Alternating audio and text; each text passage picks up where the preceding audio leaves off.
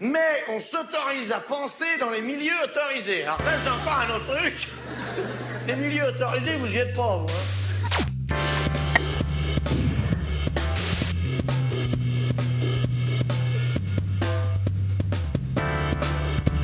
Bonjour Ujalon. Bonjour.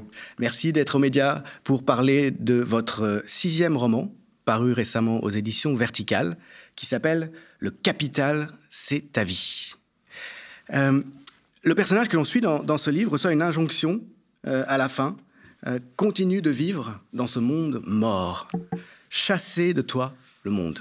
On suit un personnage à travers ce livre, d'abord avec son effondrement psychique, en quelque sorte, son, malaise, les crises de panique qu'il subit et qu'il décrit, c'est le début du livre. Et puis, peu à peu, il y a d'autres choses qui s'entremêlent, d'autres euh, types de descriptions, d'autres récits historiques, euh, je dirais historico-économico-philosophiques.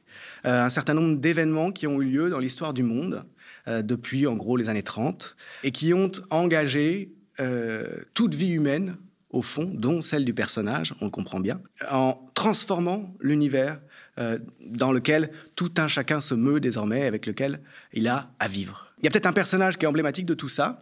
Euh, il y en a plusieurs qui apparaissent comme ça, hein, des personnages historiques, mais euh, moi, celui qui me frappe le plus, c'est celui de, euh, de Becker, euh, le prix Nobel d'économie qui a inventé la notion de capital humain. Globalement, les personnages en question, ce sont des artisans historiquement du néolibéralisme. Alors, entremêler comme ça, finalement, une vie individuelle, une souffrance individuelle et l'histoire du monde, euh, c'était ça l'objet du livre, c'était ça le projet initial? C'était bien ça le projet, de partir de ce syndrome de panique aiguë, ces crises de panique qui sont assez bien identifiées dans la, voilà, dans la nosographie psychiatrique euh, comme étant vraiment une vraie, une vraie maladie, d'essayer de la décrire, ce qui n'est pas évident. Je suis aussi, navigué dans pas mal de, de forums pour essayer de comment dire, de comprendre les mots qui étaient utilisés pour euh, décrire ces états paniques. Donc voilà, je fais une sorte de, de- de description, si j'étais un peu pédant, de phénoménologie euh, de la panique. Qu'est-ce que ça signifie de la ressentir comme ça, espèce d'effondrement psychique? Mais je je voulais pas faire un livre de, psychologie, c'est-à-dire que cette euh, enquête sensible sur la panique, j'essaie de la rattacher à un certain état du monde, un certain état de sa démesure.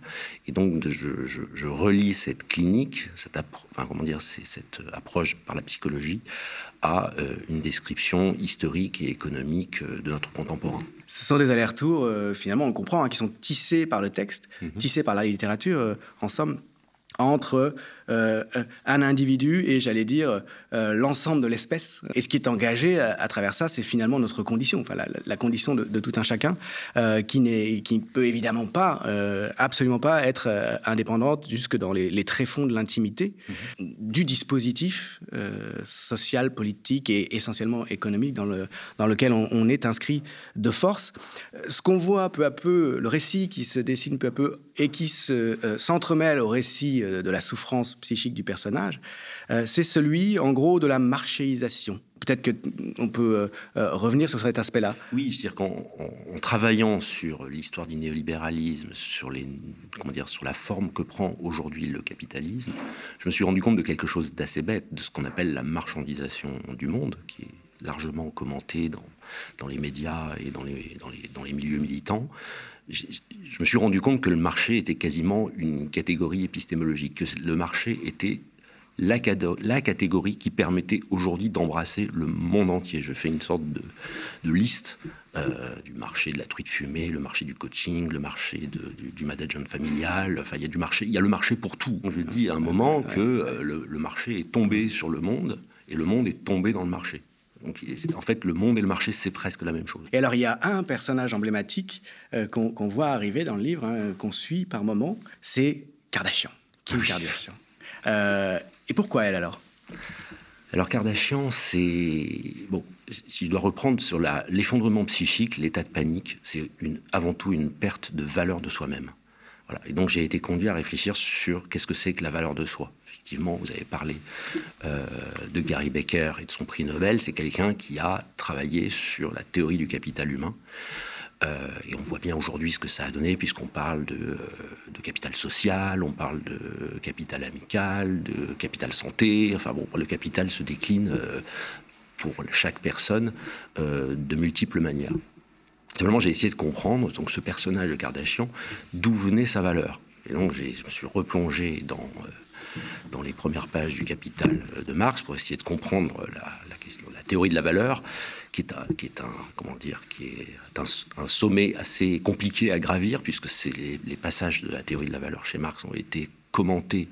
Euh, il, voilà, il aurait fallu lire des milliers des milliers de pages pour essayer d'en avoir une vision assez précise. Mais pour dire les choses simplement, bon, en gros, euh, Marx euh, a une vision classique de la valeur. De ce point de vue-là, il s'inscrit dans la continuité de la théorie économique classique. C'est en gros la valeur, c'est de l'incorporation de travail.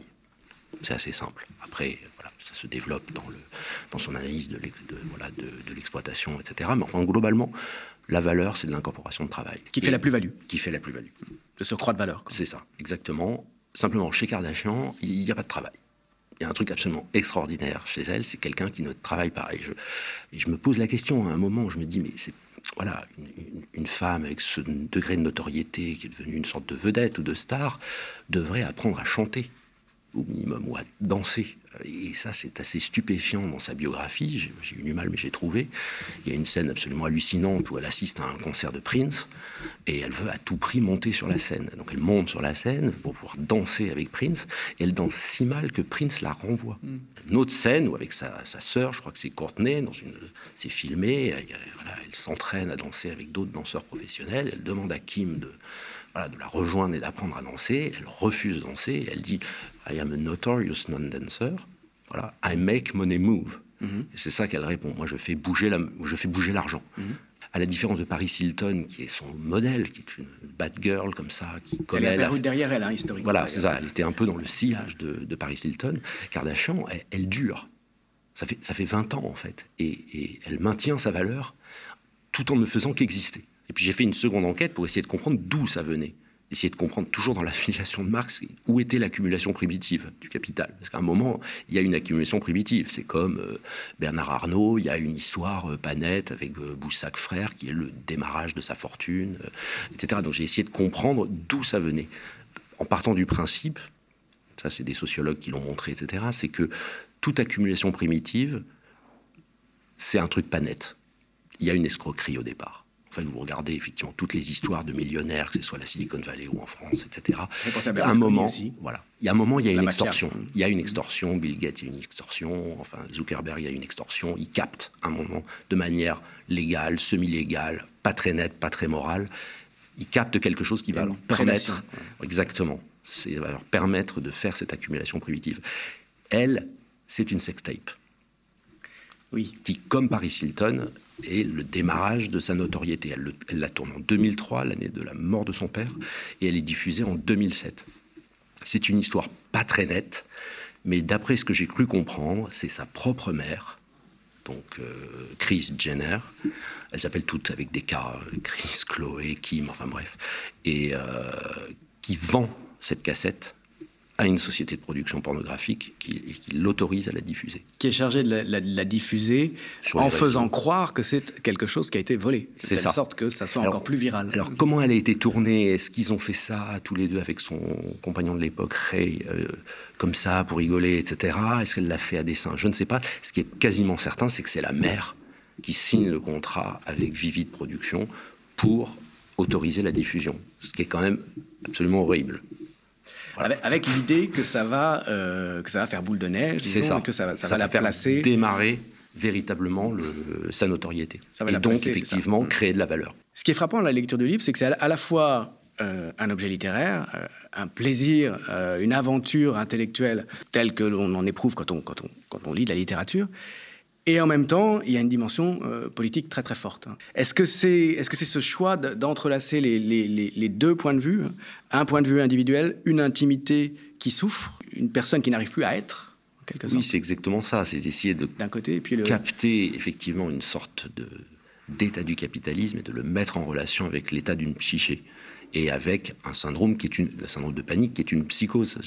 J'avais en tête la phrase de Deleuze qui est le fait que la psychose c'est un délire Et le délirant ou le psychotique, il délire le monde, à la différence de la névrose. Il est, traversé par le monde. Et donc l'idée, c'était d'essayer de relier cette, comment dire, cette angoisse panique à un certain état du monde. Et pas simplement d'en faire, comment dire, une sorte de, de, psychologie complètement décorrélée du présent. On croise plusieurs personnages comme ça, euh, euh, qui ont vécu euh, à l'époque où le narrateur grandissait et qui déjà ont essayé de fuir tout ça. Hmm. on a un personnage, notamment aux États-Unis, je crois, qui s'appelle Christopher Knight. C'est ça. Donc finalement, la vie anticipe un peu ce que le personnage du livre va faire lui-même. Oui, c'est ça. C'est exactement ça. C'est-à-dire que. Alors pour le coup, ça c'est un thème que je poursuis de livre en livre. C'est la question de la fuite ou de l'échappement. C'est-à-dire comment on échappe à ce monde-là, comme je l'ai dit, hein, comme dans la mesure où le, marché est la totalité du monde et le monde c'est le marché, comment on fait pour s'en sortir? Alors évidemment, il y a tout le travail militant qui est très important, etc. Mais moi j'ai essayé d'ouvrir la possibilité d'une fuite ou d'un voilà, d'un exode individuel, un, exode euh, psychologique. Euh, j'ai envoyé le livre à un ami qui m'a dit, au fond, peut-être que l'une des solutions euh, pour notre émancipation par rapport à cette euh, situation du capitalisme, c'est pas forcément une insurrection, mais un effondrement. Il me disait finalement, on pourrait s'attendre un jour à une sorte de grande crise de larmes planétaire, dans laquelle on se dirait, mais comment avons-nous fait pour en arriver là? Comment avons-nous fait pour en arriver là? Et donc c'est vrai que ça, rejoignait pas mal, effectivement, ce thème de la fuite. Donc effectivement, je l'explore bon, à début du siècle, avec cet ouvrier Albert, euh, ça c'est Yann King dans Les Fous Voyageurs, qui euh, voilà, raconte cette histoire-là, qui est ce personnage d'ouvrier qui, euh, du jour au lendemain, et plusieurs fois dans sa vie, laisse tomber ses outils et dans une sorte d'état second, se met à marcher n'importe où et voyage et traverse toute l'Europe, et on le retrouve comme ça dans une échoppe ou au milieu d'un champ, et il se réveille et il ne sait pas, euh, il ne sait pas pourquoi il est parti.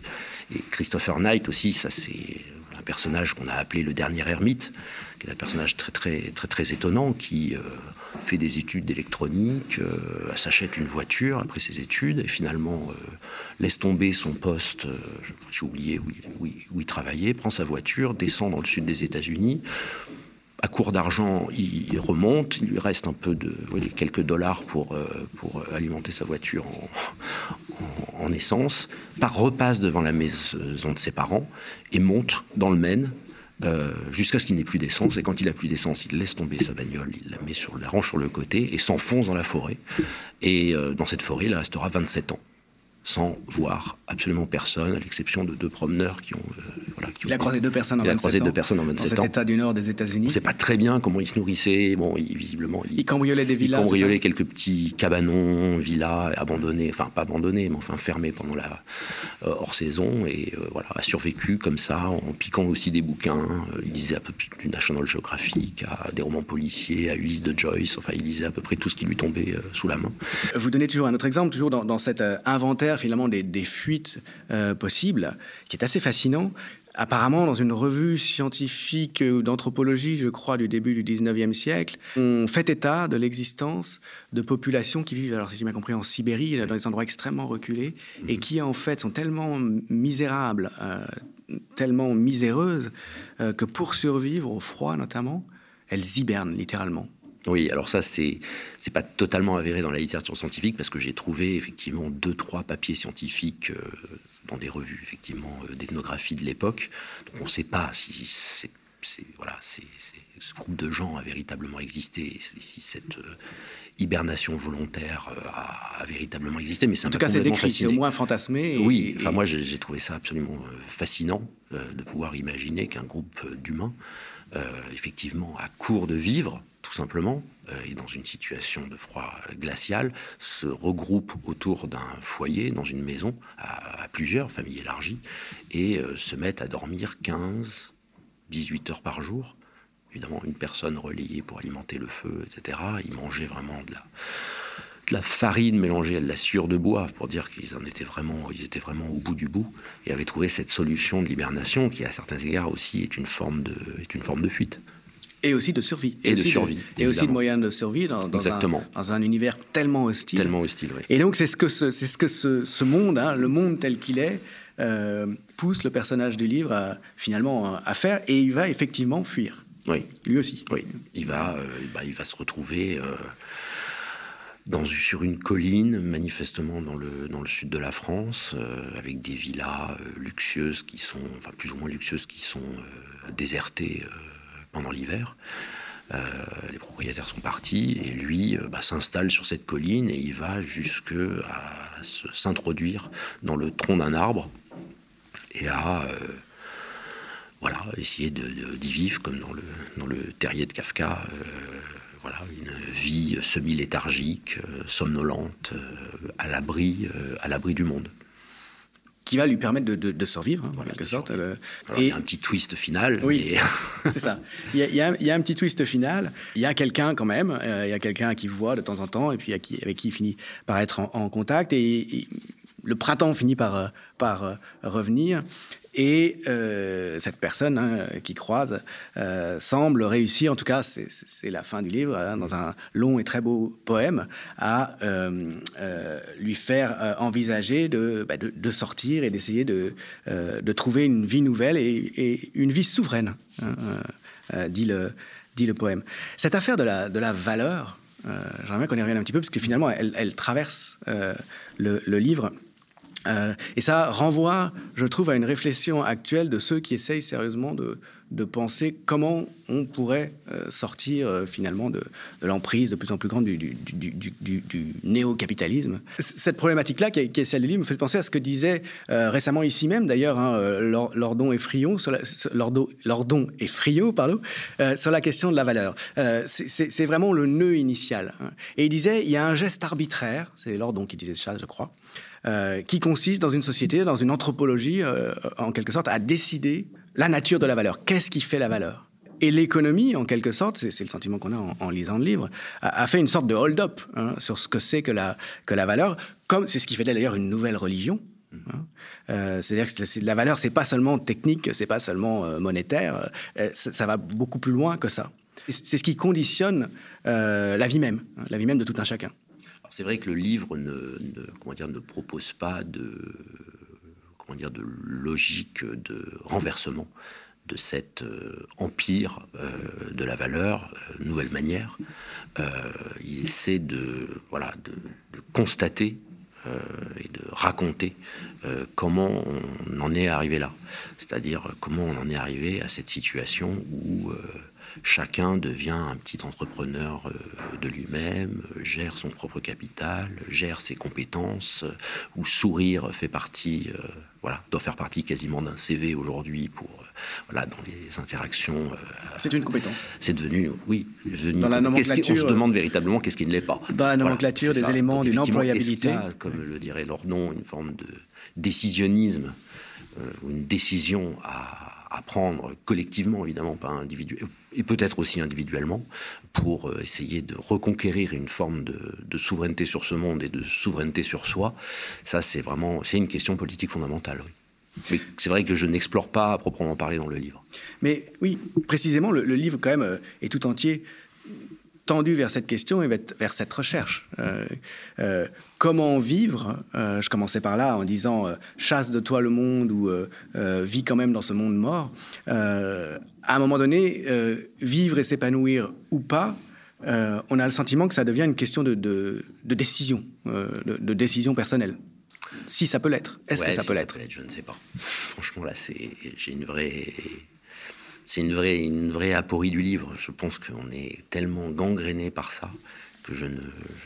Pense même, enfin, évidemment, la psychothérapie peut aider chacun, effectivement, à s'extraire de ça, mais tant que le monde ressemblera à celui qu'on connaît aujourd'hui, je, je, ne vois pas très bien comment on peut, comment véritablement on peut y arriver. À part les moments collectif de remobilisation et de reconquête collective de la souveraineté, euh, une manifestation, un blocage, une, comment dire, une sorte de, de moment militant ou de lieu militant. On peut penser aux ZAD, etc. Il y a des, des espaces qui peuvent se créer ou de, de reconquête de la souveraineté sur soi et sur le monde. Tout, en suivant l'itinéraire euh, tourmenté et malheureux du personnage, euh, le livre suit aussi donc hein, bah, l'histoire, l'histoire de, la construction de cet ordre marchéisé, hein, néolibéral, depuis les années 30. Et on, en, voit quelques étapes, hein, quelques moments privilégiés qui sont, décrits dans le livre. Oui, absolument. Et je suis commencé, j'ai commencé par effectivement un épisode peut-être pas très connu dans la constitution de ce qu'on a appelé ensuite le néolibéralisme, c'est euh, l'initiative d'un diplomate suisse que tout le monde a un peu oublié, qui s'appelait William Rappart, et qui a, euh, dans le cadre, euh, enfin dans une villa qu'on a appelée la villa Barton, réuni des économistes, des penseurs, etc., pour, dans un objectif assez louable au départ, qui était, voilà, ce sont des gens qui ont été traumatisés évidemment par la Première Guerre mondiale, et donc les essayer de réfléchir à la manière d'installer une paix durable dans le monde. Mais évidemment, cette paix durable, elle passait par le commerce. Et donc l'abaissement euh, des, euh, des, obstacles douaniers aux échanges, et tout ça, petit à petit, est allé vers effectivement une défense euh, du libre marché comme garantie de la paix. C'est un, moment où, un moment où les deux, il y a deux menaces hein, qui sont d'une part le, communisme, et d'autre part le, les, les, fascismes. Le fascisme, effectivement, et des gens qui comment dire, qui rejoignent euh, Rappart euh, à, à, Genève. Il y a notamment Ludwig von Mises, il y a Hayek, enfin, il y a ce qu'on a appelé l'école autrichienne d'économie. Il faut les comprendre, ces gens-là aussi. Enfin, c'est ces gens affreux, puisqu'ils ont vraiment théorisé euh, vraiment le libre marché jusqu'à voilà, jusqu'à un point qu'on ne pouvait pas imaginer auparavant, mais ce sont des gens effectivement qui ont vécu dans leur chair euh, le totalitarisme nazi, enfin l'arrivée et la montée en puissance du, euh, du totalitarisme nazi. Et ils se méfient terriblement de l'État, et c'est ce qui les fait basculer dans, un, dans une sorte de, de, religion du laisser-faire et euh, de la privatisation à tout craint. Mais c'est aussi des gens qui, on, le voit dans, le récit qui est, donné du livre, je crois, je crois que je sais plus si c'est Mises ou, ou Rapart, qui ont connu aussi la montée des mouvements communistes Hein, et qui ont vécu leur répression, euh, notamment à Vienne en 1927, cette, cette grève euh, des ouvriers qui est réprimée de manière sanglante, hein, mhm. Mhm. qui ont vécu la répression de ce mouvement-là avec soulagement. Absolument. Euh, ce sont certes des gens qui, qui, voilà, qui, ont été chassés souvent par, par, les fascismes, euh, mais qui n'ont pas fait l'analyse de ce qui leur est arrivé euh, en, relation avec l'idée que le, le, fascisme pourrait être le, refuge face à la montée du communisme et à la montée des revendications de ceux qui sont, qui sont les perdants du système. Oui. Ils ont véritablement deux, enfin, un seul ennemi à travers le nazisme et le communisme, c'est l'État. Vraiment, leur ennemi principal, c'est l'État. Et ils assimilent les deux en, voyant les deux. Oui, oui. communisme et, voilà, et, totalitarisme, qui était, là, qui est devenu effectivement le totalitarisme ensuite euh, pour défendre cette idée effectivement que la seule solution euh, à la paix et à l'émancipation individuelle, c'est le marché. C'est le marché le marché, le marché, le marché. C'est ce que vraiment Hayek, euh, qui est le plus, comment dire, dogmatique euh, sur cette question-là, qui euh, voilà, inspirera tous les utopies libertariennes qu'on connaît aujourd'hui aux États-Unis, visant à la privatisation de tout ce qu'il est possible de privatiser, jusqu'aux rues, par exemple. Enfin bon, c'est quand même, ça peut aller vraiment très très loin. Et le, paradoxe étant qu'on voit très bien aujourd'hui, cette, cette marchéisation généralisée aboutit non pas au, dépérissement de l'État, mais tout simplement à sa, prise de contrôle euh, par les grands intérêts, euh, par ceux qui sont assez puissants pour le, pour le contrôler. Oui, oui, mais tous ceux qui ont analysé comment dire, la doctrine et l'histoire du néolibéralisme disent bien ça. C'est le néolibéralisme, c'est deux choses. C'est la transformation de l'individu en entreprise.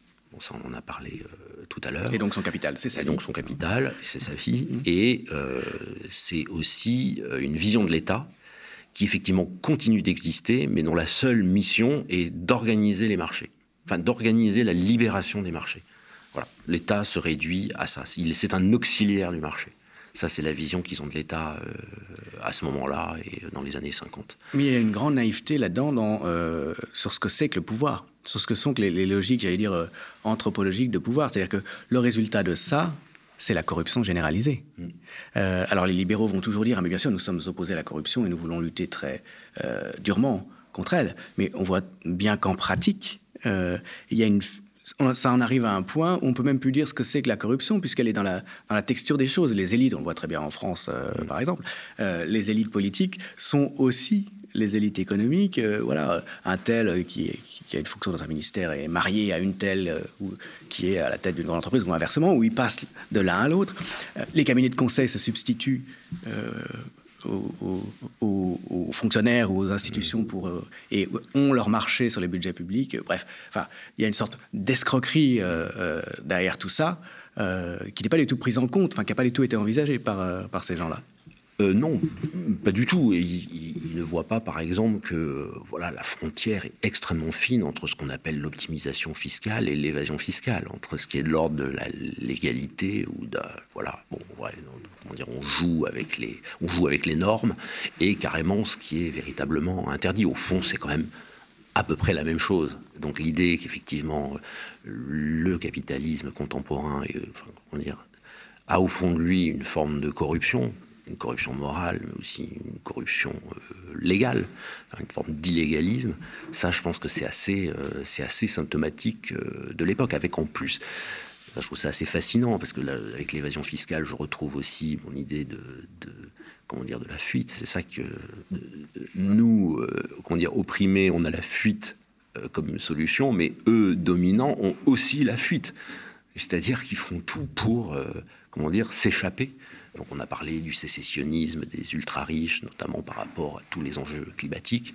C'est après nous le déluge, et puis on crée des euh, gated community ou des espaces, euh, des panic rooms, où on va pouvoir, panic rooms collectives, où on va pouvoir continuer à vivre comme on, a toujours vécu, et on va se réfugier, abandonner tous ceux qui euh, voilà, sont condamnés par les, grands changements, les grands changements climatiques. Donc tout ça est assez terrifiant. La fuite, elle n'est pas seulement du, côté de, du côté de ceux qui subissent, comme le, comme le héros du livre. Euh, euh, c'est aussi celle, des, celle du séparatisme des élites et la, fuite des capitaux. Ça fait penser aussi aux paradis fiscaux, tout simplement. Oui, oui, c'est ça, exactement. La manière dont l'argent euh, est prélevé pour être emmené ailleurs. Pour être déplacé, oui. Ça renvoie effectivement à ce que, à ce que dit Kim Kardashian sans se, véritablement se rendre compte de ce qu'elle dit quand elle dit à make money move. En fait, elle fait bouger l'argent tout le temps. En fait, l'argent bouge tout le temps et effectivement fuit tout le temps. Et on n'arrive pas à le capter. Il y a un problème de captation. On a l'impôt, mais on voit bien que l'impôt est toujours derrière. Ce livre-là entremêle, donc on, l'a compris, euh, euh, à la fois cette dimension fortement littéraire euh, de l'écriture, hein, naturellement, du dispositif narratif, et finalement les sciences humaines, l'analyse historique, économique, philosophique. C'est une constante dans vos livres? Pour moi, c'est très important, effectivement, d'articuler la démarche littéraire et euh, la réflexion euh, voilà, qui l'apparenterait davantage aux, sciences humaines, en tout cas nourrie euh, par les sciences humaines, et en particulier la question de la critique du, monde tel qu'on le connaît, tel qu'on connaît aujourd'hui. Alors, effectivement, longtemps, j'ai été un peu dans la trace, si on peut dire, de, des écrivains, et, Sandra, en fait, Sandra Lubert en fait partie, de ceux qui s'attaquent à la langue capitalisme, la langue néo-managériale, etc. J'ai beaucoup été marqué aussi par le travail de, Jean-Charles Macera, de ce point de vue-là, qui a été, euh, ou de Lydie Salver à certains égards, qui euh, voilà, ont essayé à chaque fois, dans leurs travaux, dans leurs livres, de démonter cette langue-là qui euh, s'apparente à une forme de, propagande, enfin un peu plus que de la propagande d'ailleurs, puisque comme on l'intègre de manière assez profonde, c'est euh, une langue qui a une, efficacité absolument terrible. Voilà, donc je pense qu'une des missions de la littérature est toujours de, voilà, de démonter cette langue-là, de la mettre à nu. moi, c'est vrai que là, je n'ai pas été dans cette démarche-là. J'étais plutôt dans euh, l'analyse de phénomènes économiques réels ou de doctrines euh, économiques et de montrer comment ces doctrines, effectivement, ont profondément euh, modifié la psyché des individus. Après, sur la démarche entre, comment dire, comparer entre la littérature et ce qu'elle peut faire et ce que peuvent faire euh, les sciences humaines. Moi, c'est vrai que j'ai un vrai respect pour la démarche de la recherche en sciences humaines et de la recherche en sciences humaines et, sociales, dans la mesure où il y a un régime de la preuve. C'est-à-dire tout le travail des euh, chercheurs dans ces domaines-là, que ce soit l'histoire, la sociologie, euh, l'anthropologie, c'est d'apporter des preuves aux hypothèses qui sont formulées par une enquête de terrain, une enquête sur archives, etc. la littérature, en tout cas c'est comme ça que moi je l'aperçois, elle, elle, a par rapport à ce régime de la preuve une plus grande liberté, parce que c'est pas son objectif d'apporter des preuves empiriques à ce qu'elle raconte. Et cette liberté-là, elle en profite pour formuler des hypothèses.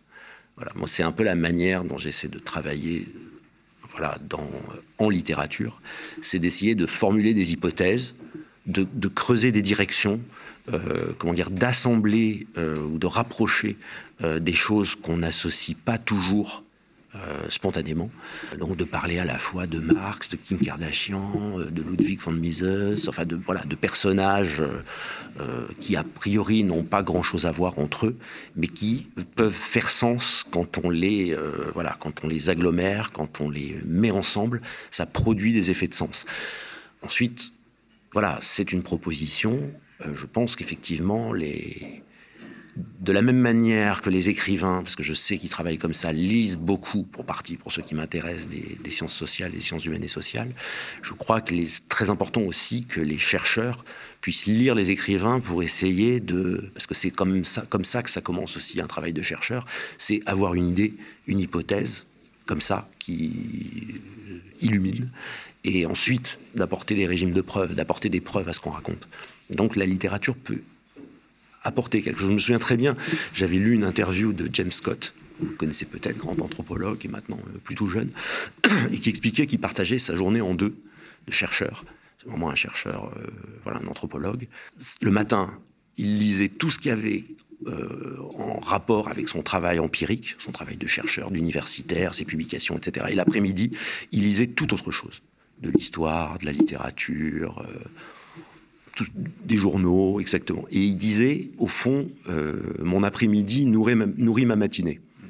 C'est-à-dire qu'il ne, pouvait pas, ne pouvait pas faire un, juste un travail de chercheur sur ces sujets. Il avait besoin, pour nourrir ce travail-là, de lire de la littérature, etc. etc. Et ça, je trouvais que c'était très intéressant comme, euh, voilà, comme pratique de la pensée et pratique de l'écriture. Alors, on ne peut pas euh, ne pas rappeler peut-être à, ce stade que, que euh, vous-même, euh, vous passez une bonne partie de vos journées à vous intéresser à, des productions de chercheurs, parce que vous êtes aussi éditeur par ailleurs, et il y a aussi cet aller-retour finalement entre, entre votre travail d'écriture, d'écrivain, et votre travail de lecture. Oui, et puis c'est, oui, c'est vrai, j'ai, enfin, j'ai commencé il y a 25 ans comme éditeur de sciences humaines et sociales.